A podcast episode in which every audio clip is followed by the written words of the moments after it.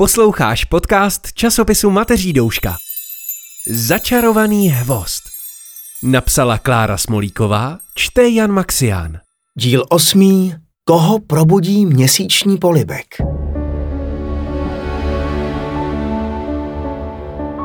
Lidé v kraji jménem Končina si vyprávějí, že zimu prodlužuje svými kouzly temný hvost, který se rozkládá na dohled od vesnice. Možná je třeba přinést zimnímu démonovi dar a možná tím darem byly dvě děti, které před časem zmizely. Protože slunce konečně zvítězilo. Ledy pukaly, mokrý sníh sjížděl ze střech a větví, strouhy se plnily tajícím sněhem. Bolecha a Lunu už vesničané nehledali. Jaro přišlo pozdě. Museli se postarat o pole a zahrady. Kdyby jen tušili, že právě díky odstrkovanému sirotkovi mohou konečně zasít. Jen kamarádka Luna a pekelný pes Šajtan spatřili, jak Bolech vyběhl po duze a na obloze si vyzvedl zlatou zbroj svého otce. Naleštěné pláty umocnili sílu slunečních paprsků. Příroda se probudila a krajina zazelenala. Ani ptáci nevěděli, které slunce je to pravé. Zda to na nebi, nebo zářící chlapec mezi stromy. Jenže pak připluli mraky. Konec představení, promnula silu na oči. Málem jsem přišla o zrak. Kouzlo je pryč, posteskl si Bolech.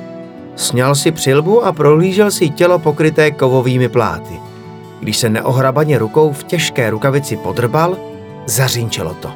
Spíš trik, mrkla na novopečeného rytíře kamarádka. Když máš slunce na své straně, nepřítele oslníš. A když nemám? V tom případě by se ti hodil ještě meč a štít. Štěknul šajtan. Jen tě tlačí čas. Zimní démon už teď určitě ví, že si získal zbroj a hodláš ho vyzvat na souboj. Pes jim svěřil, že Bolechův otec a pán lesa nosíval kulatý štít a těžký meč se zdobeným jílcem. Zdálo se nemožné, že by jej člověk mohl uzvednout, jenže Boleslav se s ním oháněl lehce jako spírkem. Šajtan se rozpovídal, ale neprozradil víc, než sám chtěl. Nebo mohl. A kam zbraně zmizely? Zajímala se Luna. Když zbroj vynesl větrný jelen na oblohu, ukryl i to ostatní. Pes mlčel. A co se vlastně s mým otcem stalo? Naléhal Bolech. Šajtan jen tiše zakňučel a upřel pohled do houštiny, aby se nemusel chlapci podívat do tváře. Netrap se, šajtané, pohladila ho dívka po tuhé srsti. Když nám to nemůžeš říct, musíme meč a štít vypátrat sami. Nebo najít někoho, koho slib či kouzlo nezavazuje k mlčení. Obrovský pes k ní vděčně sklonil čenich. Kamarádi se dohadovali, co podniknou dál. Záře zlaté zbroje odemkla jaro, jenže rozkvetlé sněženky zimního démona nezaženou. Rampus se teď zaměří na chlapce. Pro Lunu by tedy mělo být bezpečnější, když se rozejdou na opačné strany. Poprosím o pomoc Lesoně, navrhla dívka. Oba věděli, že velký lesní duch je přítel, který je v nouzi nenechá. A jak si úkol rozdělíme? ptal se Bolech. Já hledám meč a ty štít? Luna si poklepala na čelo, aby naznačila, jaké je Tululum, i když se tu nakrucuje jako hrdina. Já si beru na starost noc a tobě přenechám den. Šajtan uháněl mezi stromy. Vyrazili za úsvitu a Lunu nechali spát. Opírala se schoulená do klubíčka o potřimujícího lesoně, který připomínal hromadu mechu. Bolecha vlastně ani nepřekvapilo, že lesní duch za nimi přišel jen pár hodin potom, co o něm mluvili. Hvozdem myšlenky prostupovali lehce, jako nůž máslem. Chlapec si v rytířské zbroji opravdu připadal jako hrdina, který zachraňuje princeznu. O takovém okamžiku vždycky snil, jen si nikdy nepředstavoval, že ho ponese na hřbetě pes. Ve snech slýchával dusot kopit. U země se držel chlad. Mrholilo a déšť zesiloval. Přidával se k němu vítr.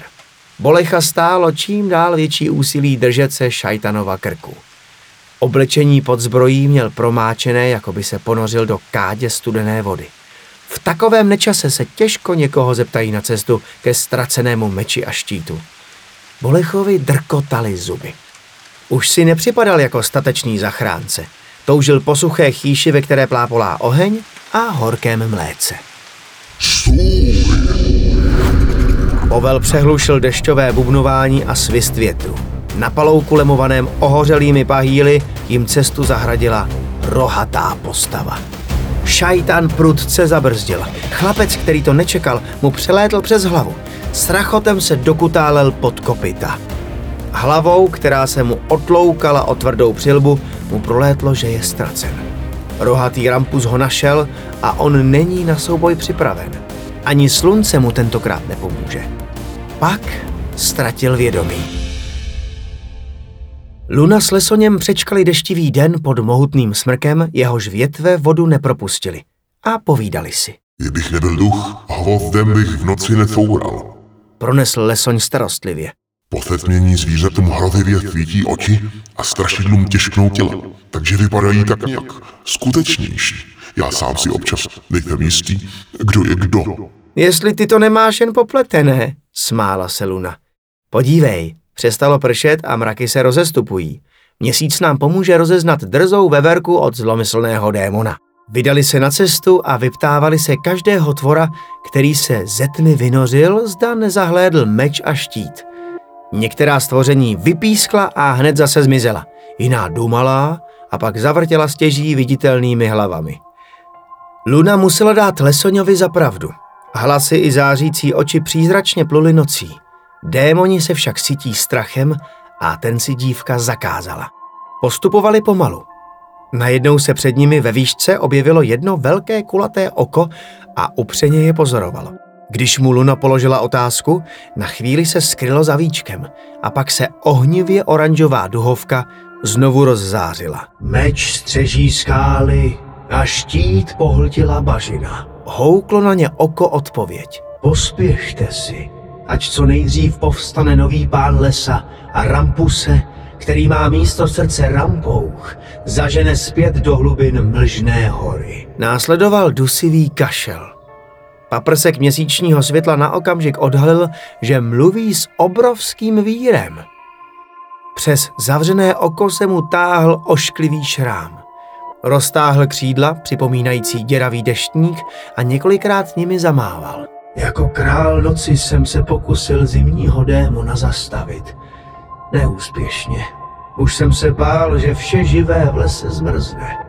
Chvála sluneční zbroji, chvála jejímu nositeli. Luna chtěla poděkovat, ale opelichaný vír ji zadržel. Není čas. Běž a pomoz svému příteli. Nemá ještě dost síly. Pak ukázal, kterým směrem se mají vydat. Lesoň se rozběhl a s obdivuhodnou rychlostí se prodíral mezi kmeny. Brzy dorazili na vypálený palouk. Pes a jelen se bezradně skláněli nad nehybným tělem ve zlaté zbroji. Dívka vykřikla a rychle vyprostila Bolechovo tělo z kovového sevření. Chlapec byl mokrý a stuhlý chladem. Jen velmi slabě dýchal. Luna jim třásla, masírovala mu stuhlé ruce a nohy, ale nepomáhalo to. Položila si chlapcovu hlavu do náručí a objala ji. Pak se sklonila a lehce Bolecha políbila na promodralé rty. Chlapec se zachvěl. Pak pomalu otevřel oči. Myslel jsem, že mě Rampus dostihla a je se mnou konec. Zašeptal a usmál se na Lunu. Ale asi jsem se spletl. To si piš, že se spletl. Úlevně se zasmála dívka. Nečekal na tebe démon, ale větrný jelen, kterého si v duchu přivolal.